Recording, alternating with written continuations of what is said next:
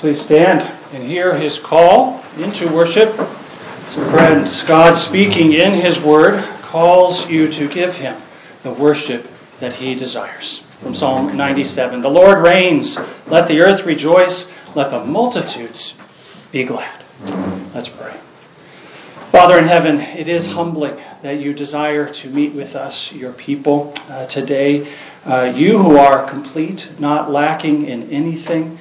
Our praises don't add to your glory. Our adoration does not increase your holiness. Our repentance does not vindicate your justice. And even our study of your word does not prove your truth. Rather, you are forever and infinitely holy, just, good, righteous, and glorious, apart from anything we might think or say or do. Yet in your mercy you decreed to save your people and restore us to yourself, that we might do what we were created to do from the beginning, to worship you in spirit and in truth. We thank you. We thank you for this day and this time now to gather with other saints. Be with us in every aspect of this worship service. Amen. We'll hear now our reading from the sermon text, Romans chapter 1. I'm going to start making a little bit faster progress as we go verse by verse, as opposed to the word by word thus far these past months. I'll be reading Romans chapter 1, verses 1 through 7. Hear then God's holy and infallible word. Paul, a bondservant of Jesus Christ, called to be an apostle, separated to the gospel of God, which he promised before through his prophets in the Holy Scriptures, concerning his Son Jesus Christ our Lord, who was born of the seed of David according to the flesh, and declared to be the Son of God with power according to the Spirit of holiness, by the resurrection from the dead. Through him we have received grace and apostleship for obedience to the faith among all nations for his name, among whom you also are the called of Jesus Christ. To all who are in Rome, beloved of God, called to be saints, grace to you and peace from God our Father and the Lord Jesus Christ. Father in heaven, I thank you for your word and ask you to open our ears and hearts that we might hear, understand, and be renewed by it. Please guide my mouth as I speak, that it may speak forth truthfully your word, your wisdom, that I would not stray into the supposed wisdom of men. So bless us now, I pray, in Jesus' name. And all God's people said, amen. Well, a man returned from his honeymoon and spoke of the beautiful sights, the delicious food, the nice hotels that were part of this great vacation. He even had a free upgrade for a nicer rental car. His summary statement was, vacation of a lifetime. That was his remark. Truly a great trip. A big smile, excited fellow. And ask you, do you note anything missing, anything lacking from his description of the honeymoon? The obvious thing, well, what about your wife? It sounded like, was she even there, maybe? Did they have any special moments together? Did they grow closer together? It would appear that maybe the focus, or at least the way this fellow is summarizing, looking back on the trip, is something, at least, is askew. Perhaps man was not careful in how he worded himself, or perhaps, in fact, sadly, it would seem kind of crazy, but it's possible that his emphasis and his memory is misplaced. Well, with that brief and made-up story, because things like that never happen, right? I hope to highlight the fact that it is all too easy for us to lose track of the true focus of the things we take for granted every day. Indeed, to lose focus of and lose track of the important core of the gospel. God is the focus of the gospel. He is the focus of all history, even every aspect of the history of redemption. He is the focus of what we call the gospel, which is the focus, obviously, of the Christian religion. God is the focus of the Bible. He's the focus of the work of the church. God should be, and he needs to be, the focus of each and every one of our lives, and indeed every aspect of every one of our lives. So our focus for today is simple, the gospel of God. The word is slightly different in English, God's gospel. There are so many things the gospel is not, There's some things that the gospel includes, and I will mention those things, but I want to draw special attention to what the focus, the heart of the gospel is.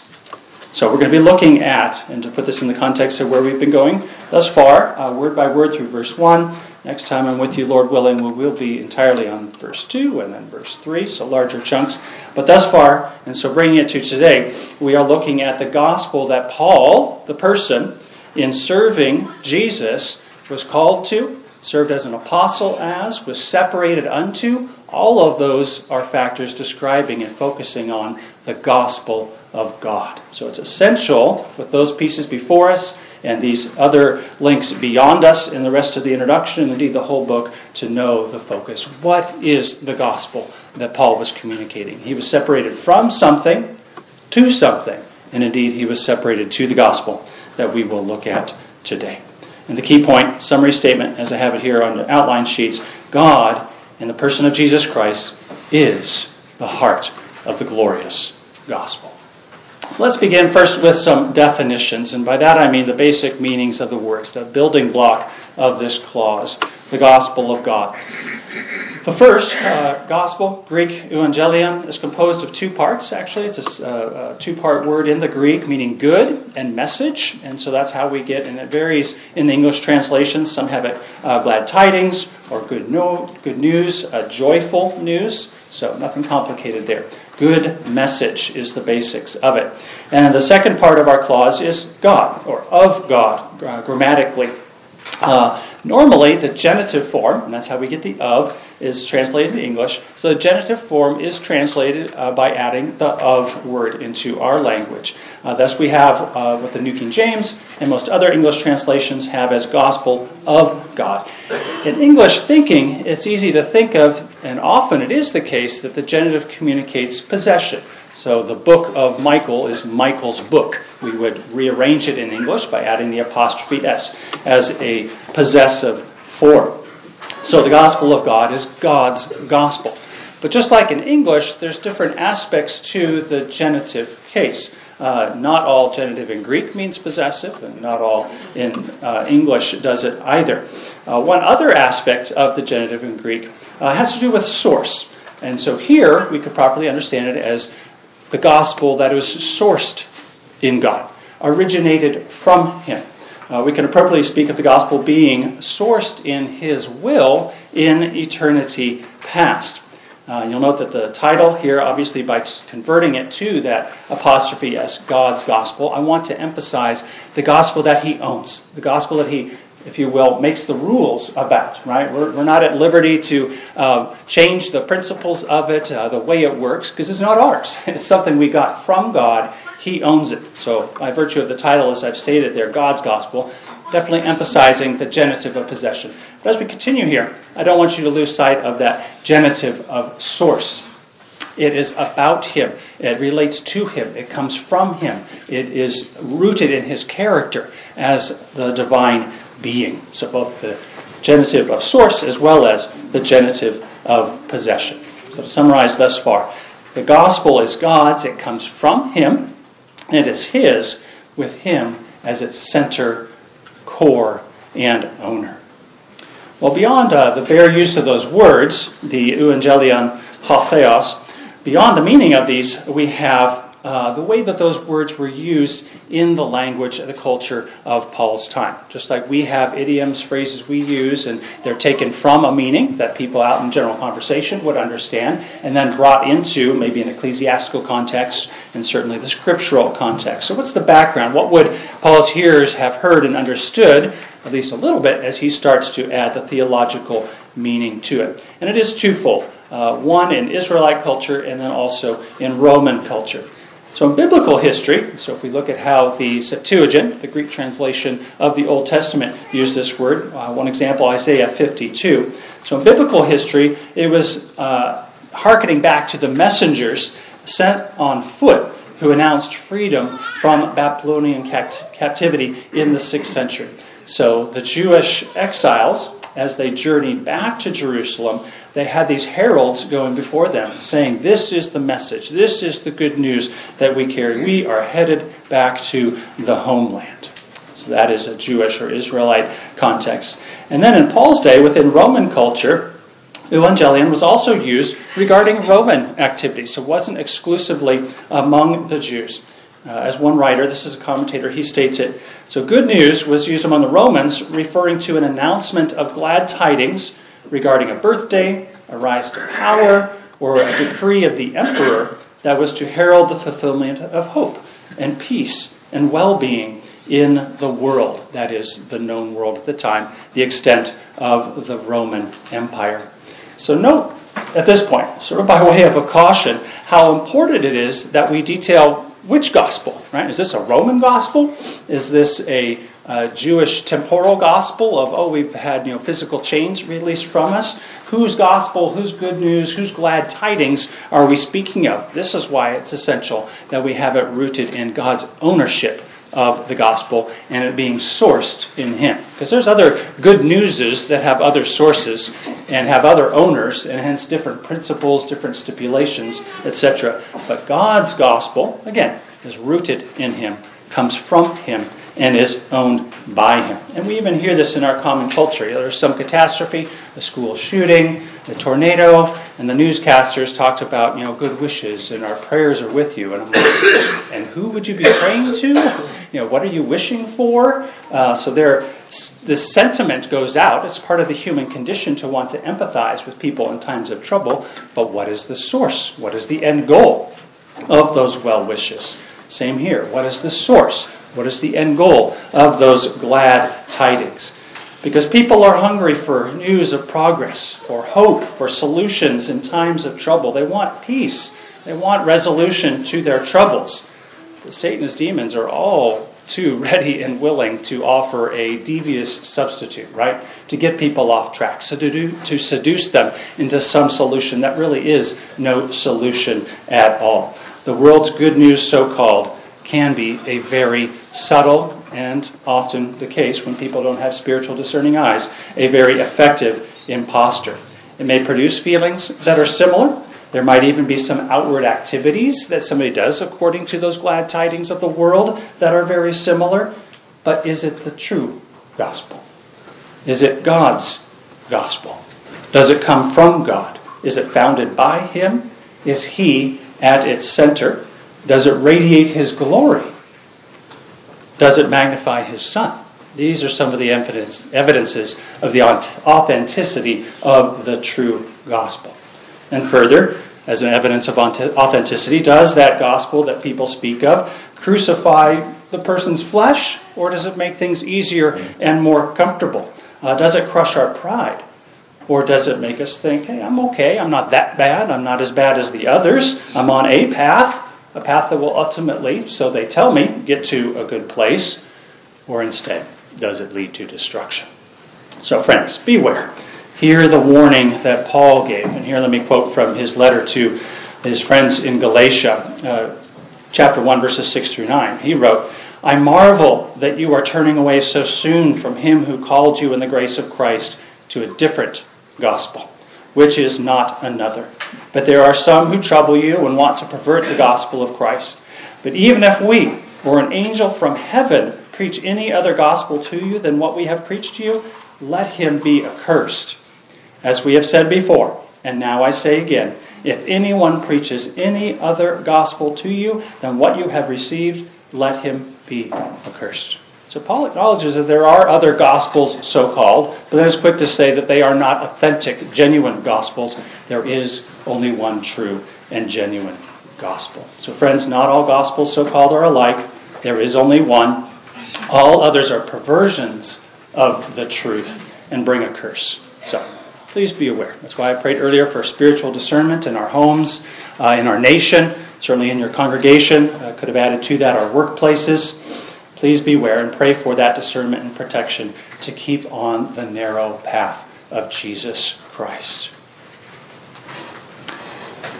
Well, now, for our third section here, the messages. What is the message, and there's four of them I will touch on briefly, that the true gospel brings? So if the message is a good news, a good message, good details being brought to tell us kind of a yay, this is what we're celebrating. Here, let me propose for you, there's four sub-messages within the true gospel of God's word. First, that it's a message about God. It regards his character. So we will not have a proper concept of God's gospel if we don't first note his character. He is holy. The good news only exists in the foundational and fundamental context of God's absolute holiness.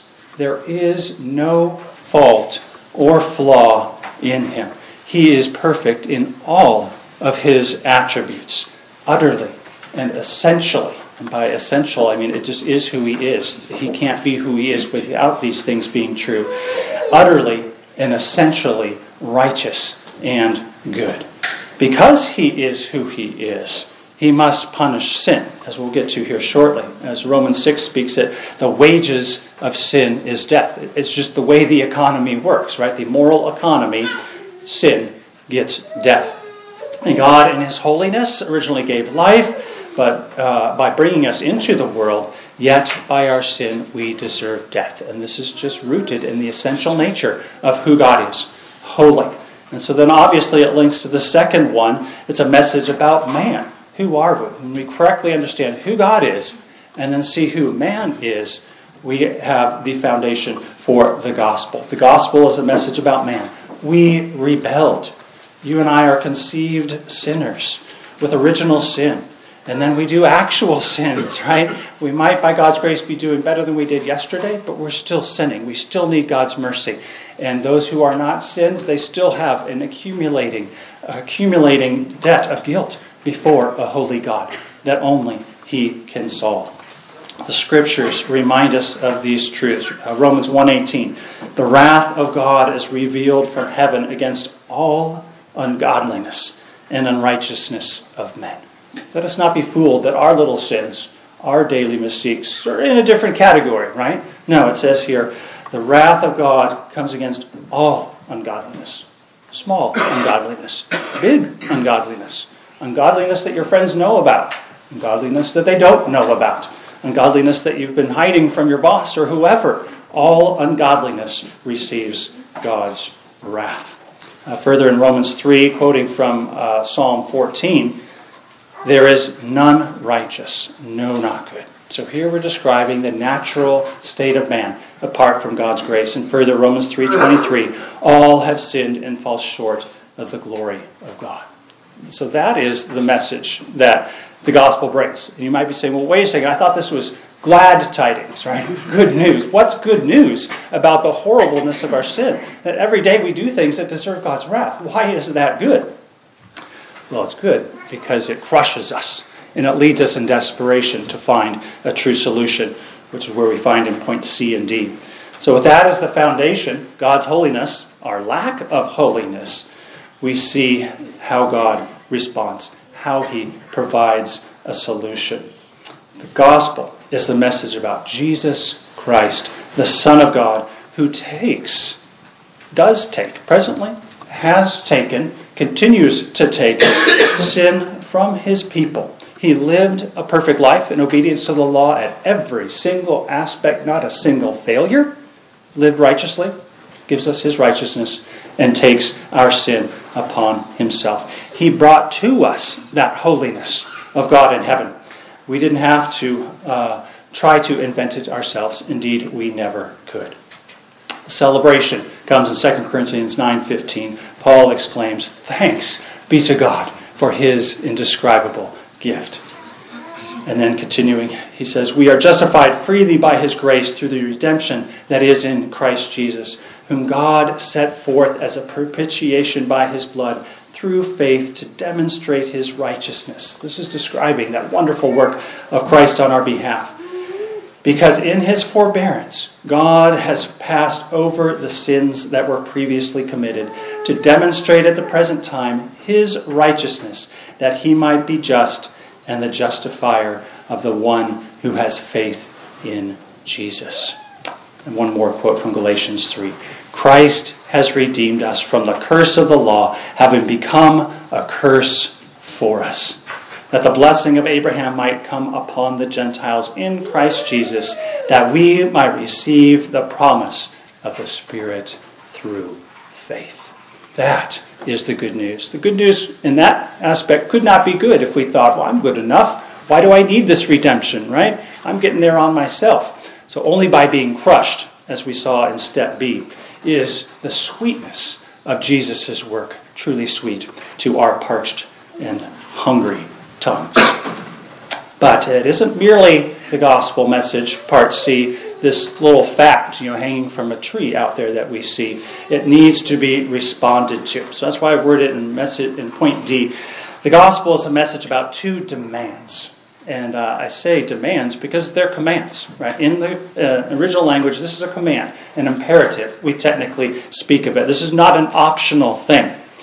Repent and believe the gospel, Mark 1, is a command. You are disobedient if you fail to believe the gospel. And it's not that the people out there shopping on Sunday are disobedient merely because they're going to stores and breaking the Sabbath rules. They are disobedient because they are not submitting to God. They are not believing unto salvation. They have neglected these commands. But let us think about those 2 points. Repent and believe. 2 gospel demands. How do we answer? How have you answered? Pride and obstinance answers. So I'm going to say everybody does answer, right? Nobody doesn't answer. We all answer one way or another. Pride and obstinance answers, I'll do it my own way. I'm doing all right. I'm doing pretty good. Or maybe tomorrow and next week, next year, I'll think about it deeper. Rather, humility and repentance answers, woe is me, a sinner. Humility and repentance, or the humble and repentant one, receives the gift of God, eternal life in Christ Jesus. That is where we all need to be. That is the gospel reply to these 2 gospel demands. So thus far, let me summarize for us. The gospel is a message of glad tidings, and we need to see the goodness of these tidings with God's eyes, not fallen man's eyes, or we'll miss the message. There is only one gospel, because there is only one God, and the gospel is rooted in God's holiness, comes against man's sinfulness, and finds solution in Jesus' righteousness on the cross, and in freeing his sinners from the penalty of their sins. And the gospel is a message of a required response. Again, not optional, but God gives grace that we might reply rightly. So I hope you can see the simplicity thus far of the gospel. Not complex, but simple. But coming to some conclusions, I don't mean conclusion like, whoa, sermon's over, he's only got 5 minutes to tie this up, but rather some things we conclude from these statements I've made thus far. Because stating in its simplicity, I don't want us to lose sight of the fact of a couple things. First is the truly incredible nature of the gospel. Let us not just, because we've heard this a bunch of times, because, Lord willing, you were raised in Christian homes or have been well taught since your adult conversion, that you're like, oh yeah, that's nice, okay, heard that before, let me move on. No, let us pause for a moment and soak in the amazingness of the gospel. It didn't have to be this way, right? God did not owe any sinners anything. Didn't owe Abraham anything. Didn't owe all of those who were in Abraham by faith anything. It's only by his good pleasure that he saved one or a million or billions throughout world history. So it is amazing and priceless. And so even acknowledging the sheer grandeur of God's kindness and mercy in saving so many, if we stopped here, it would be akin, slightly, to the man on the honeymoon coming home and talking about the great travel arrangements. We've missed the heart of it, I would say, because the benefits, as I've referred to thus far, of Christ's redemption, commonly referred to as the double imputation, eternal life in heaven, being saved from our sins is the colloquial term. That's not all there is to it. Having your sins forgiven is huge, but that is not all there is. Think of what man in the garden had before the fall. The first man, Adam, had fellowship with God. He enjoyed God's presence. But by his willful rebellion, He and all men who followed him are alienated from God's presence. We did not have that relationship with him that we were intended to have. That was the original joy and sweetness of that fellowship in the garden. We are naturally, as I noted earlier, subject to God's wrath. So if it's soaked in slightly, the beauty, the wonder, the awe of God's mercy in saving us, now see that opposite of the distance we had from God, the heinousness of our sin that brought upon us God's wrath. So the true end of the gospel is to be restored to what we had in the garden. The conclusion of the good news is our renewed access to God's presence. Restored fellowship with God is, if you will, the goodest news of the gospel. So yes, it's good news to be forgiven of our sin, to have our guilt removed, to know that Jesus is preparing a room for us in that mansion, as he terms it, that is heaven and for eternity. But if God wasn't there and we had a nice setup in heaven, would it really be the good news? No, it is that we go to heaven without this stain of sin and are restored in holiness. And because of all that, we are able to be in God's presence. That is the end goal of the gospel. That's what makes it truly good. That God is there, that we are reconciled to him, that we will see him face to face. So with that is where I'm headed here in this last portion. Either listen to these scriptures, or if you want to turn with me, let me illustrate this to you from God's word. 1 Peter 3.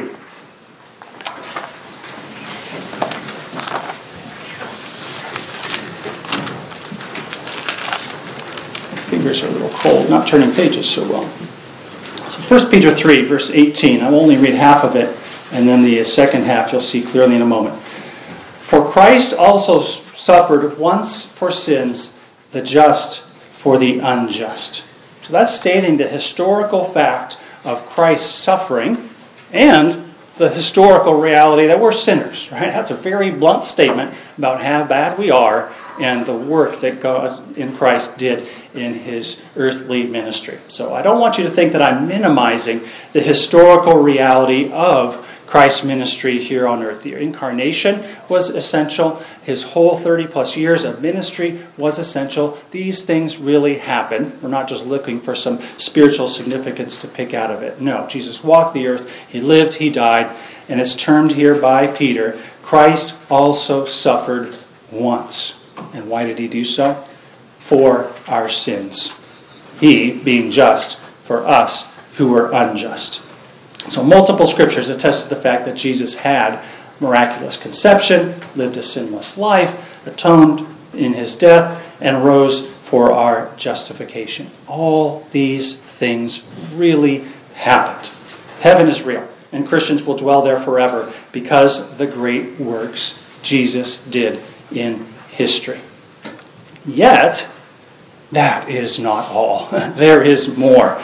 The key result of these historical events is the restoration of relationship with the holy God. That relationship that was broken by the fall has been mended. And it's the second half of the verse there, right after where I stopped, where Peter makes this clear.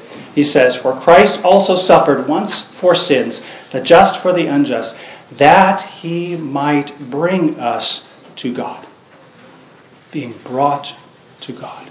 That is the journey we are on. We don't just go to heaven to have a place that's more comfortable than where we are now, where thankfully tears are wiped away, there's no more sin, no more trials, etc. Yes, that's all true. But we are being brought to God. And we have the peace and the joy and the renewed fellowship of the original creation that we have lost in the meantime.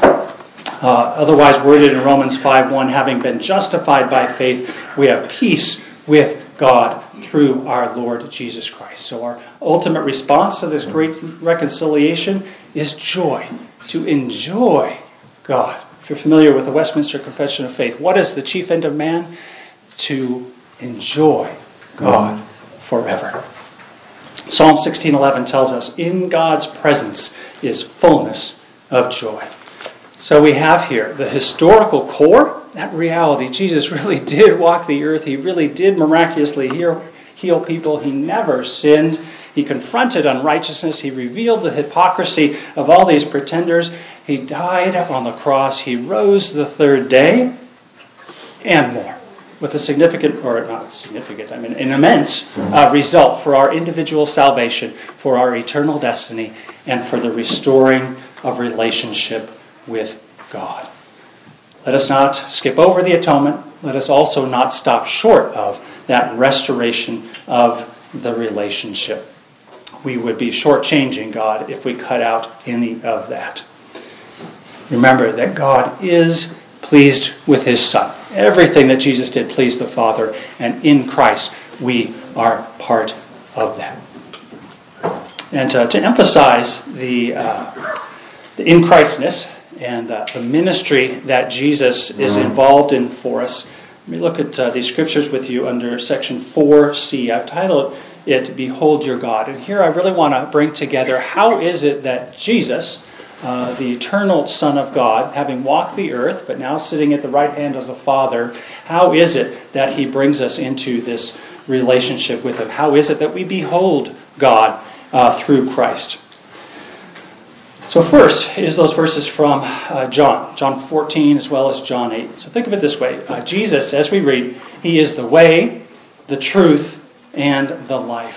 He is the path. He is the way we get to the Father. He is the only way to be reconciled. And of course, in order to be reconciled, we have to have our sin taken away. We have to have that righteousness restored to us. No one comes to the Father but by him.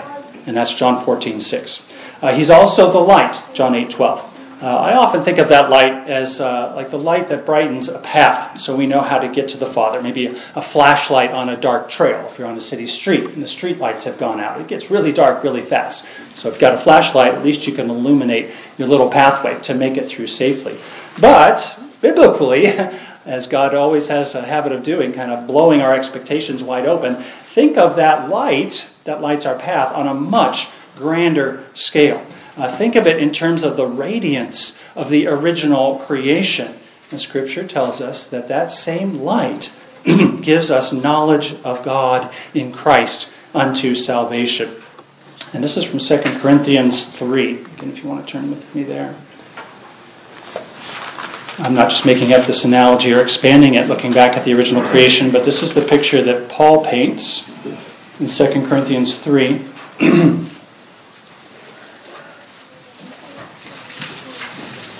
The very end of the chapter, he writes, "But we all," so this is Christians, "with unveiled face, beholding as in a mirror the glory of the Lord, are being transformed into the same image from glory to glory, just as by the Spirit of the Lord."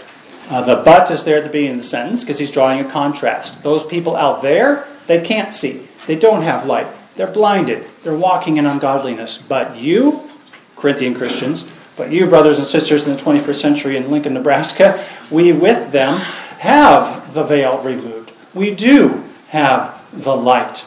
And we behold, being able to see now, in a mirror, the glory of the Lord.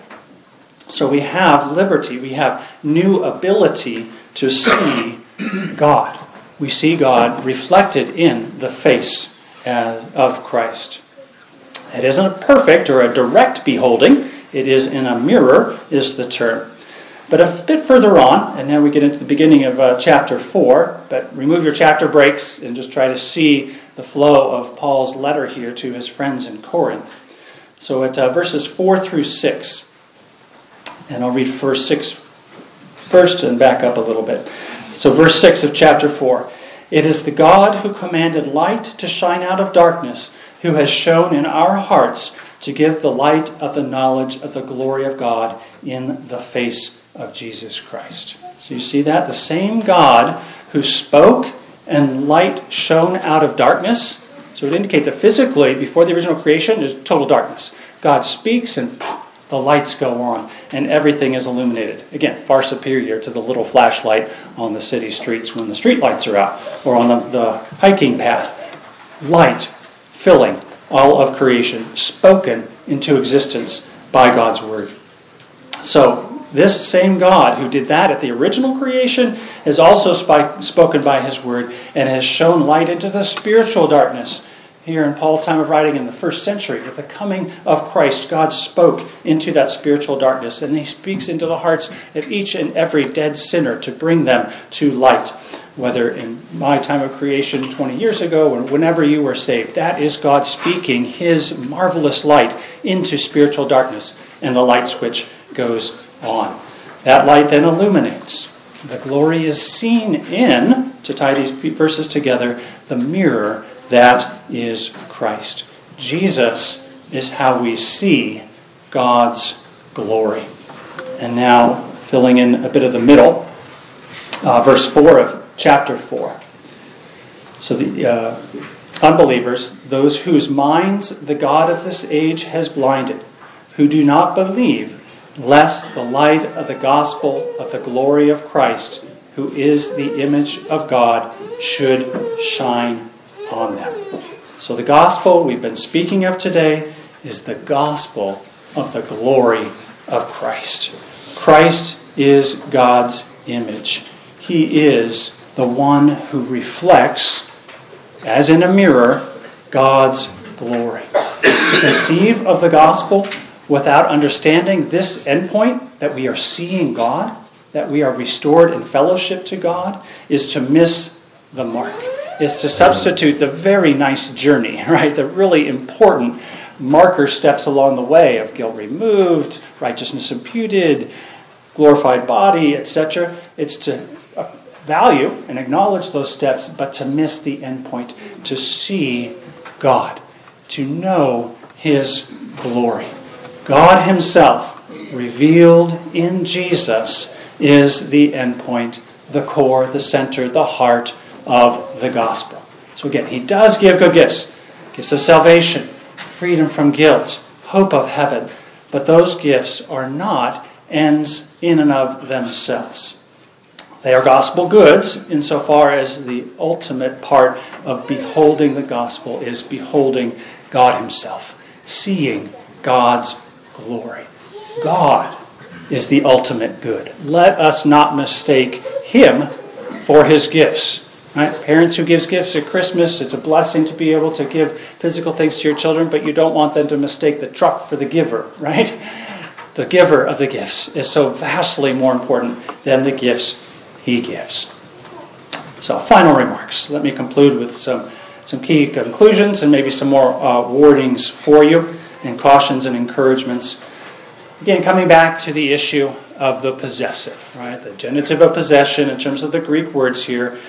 God owns the gospel. And in terms of the genitive of source, he is the source of the gospel. Therefore, he sets the parameters. He makes the rules. If ever there's a point of confusion, how do I understand this gospel? Am I off track? Am I on track? We go to God's word, and he will direct our minds aright. That is how we can discern truth from error. And then, another implication of this, because there's one God, there is only one gospel, right? We can't have multiple gospels. If somebody starts articulating something a little different than what you understand, well, in all humility, it's okay to think first, well, maybe I misunderstood it, but let's be Bereans and check it against the Scriptures, right? And check it against the Scriptures. If they do bring something that's different, it is so easy to say, well, in your mind at least, away from me, Satan. You might not say that to them directly. Sometimes that would be appropriate if it turns out they're a Jehovah's Witness or a Mormon evangelist. That is an appropriate thing to say. Get away from me. So having the knowledge that there is only one God, we know that there is only one gospel. And if that person brings another image, they are to be put away. They are a deception. They do not lead to light. They lead to darkness. Person's work, their work, my work, anybody's work, other than Jesus' work, cannot save us. Doing better tomorrow will not save us. Doing good things in our own strength will not save us. It will not ultimately please God. Only doing godly things in God's power will sanctify us. And only having Jesus' doings applied to us can save us. That is our justification.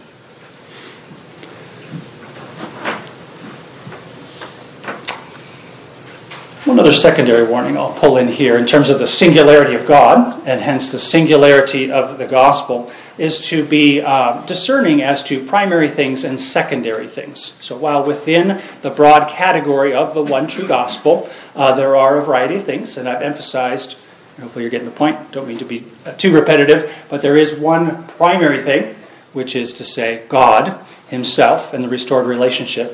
But I do want to acknowledge there are many secondary things under that.